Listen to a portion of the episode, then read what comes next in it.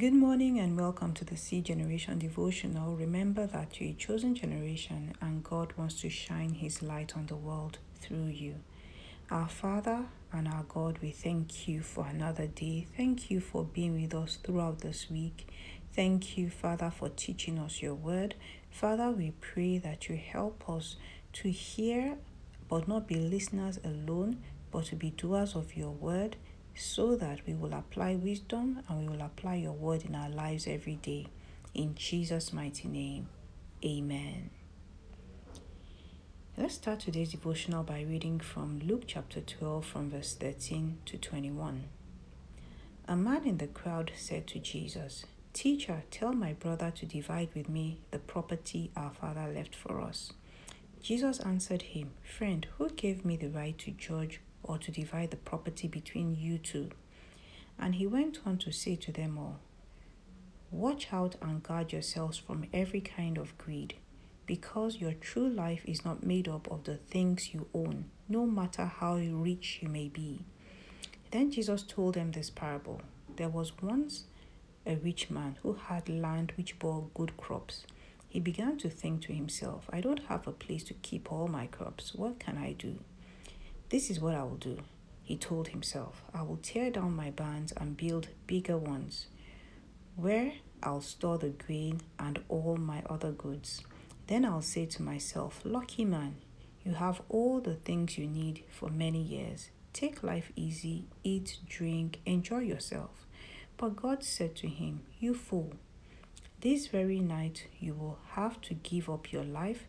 Then who will get all these things you have kept for yourself. And Jesus concluded, This is how it is with those who pile up riches for themselves but are not rich in God's sight. Now, t- Jesus here was teaching in a particular place, and while he was teaching people about, you know, the kingdom of God and things like that, somebody in the crowd, out of the blues, said to Jesus, Please, you know, tell my brother to divide the property our father left us, you know, with me. Which shows that out of all the teachings that Jesus was teaching, he actually wasn't listening. All he was thinking about was property and how to divide the property. So the lust of the eyes can really, really overwhelm us and consume our minds so much that we are not able to think straight about other things, but just about that wealth. And that's what Jesus was teaching us in the parable here.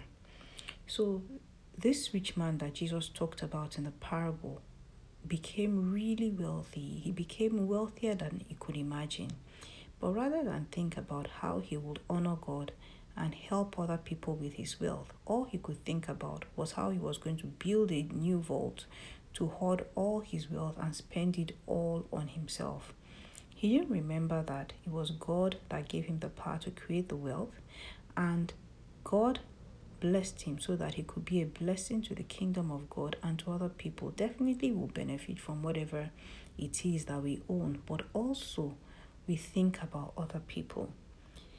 Selfishness is another major reason why people fall for the lust of the eyes when we become so self centered and so selfish, is all about me, me, and me alone. I want to get everything I can, can it, and sit on it.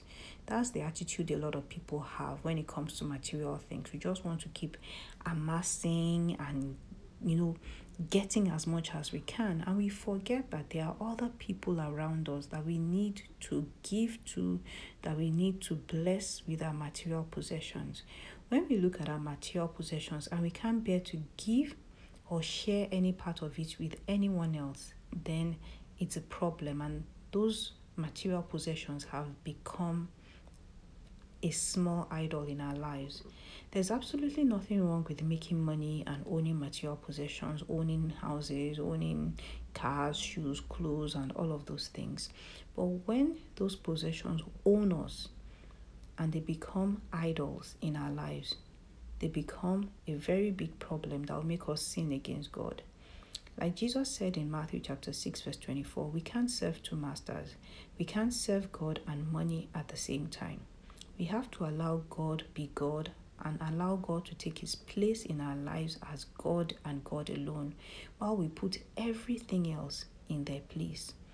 We are to seek first the kingdom of God and his righteousness, then every other thing, every other material possession, they are added to us as gifts from God. Yes, we work and we earn money, we do business and we make money, but it is God that gives us the power and the grace to achieve all those things. So, Lord, we pray and we acknowledge today that you and you alone are God. And we pray for the grace to seek you above everything else, knowing that as we seek you, all other things will be added to us as a blessing.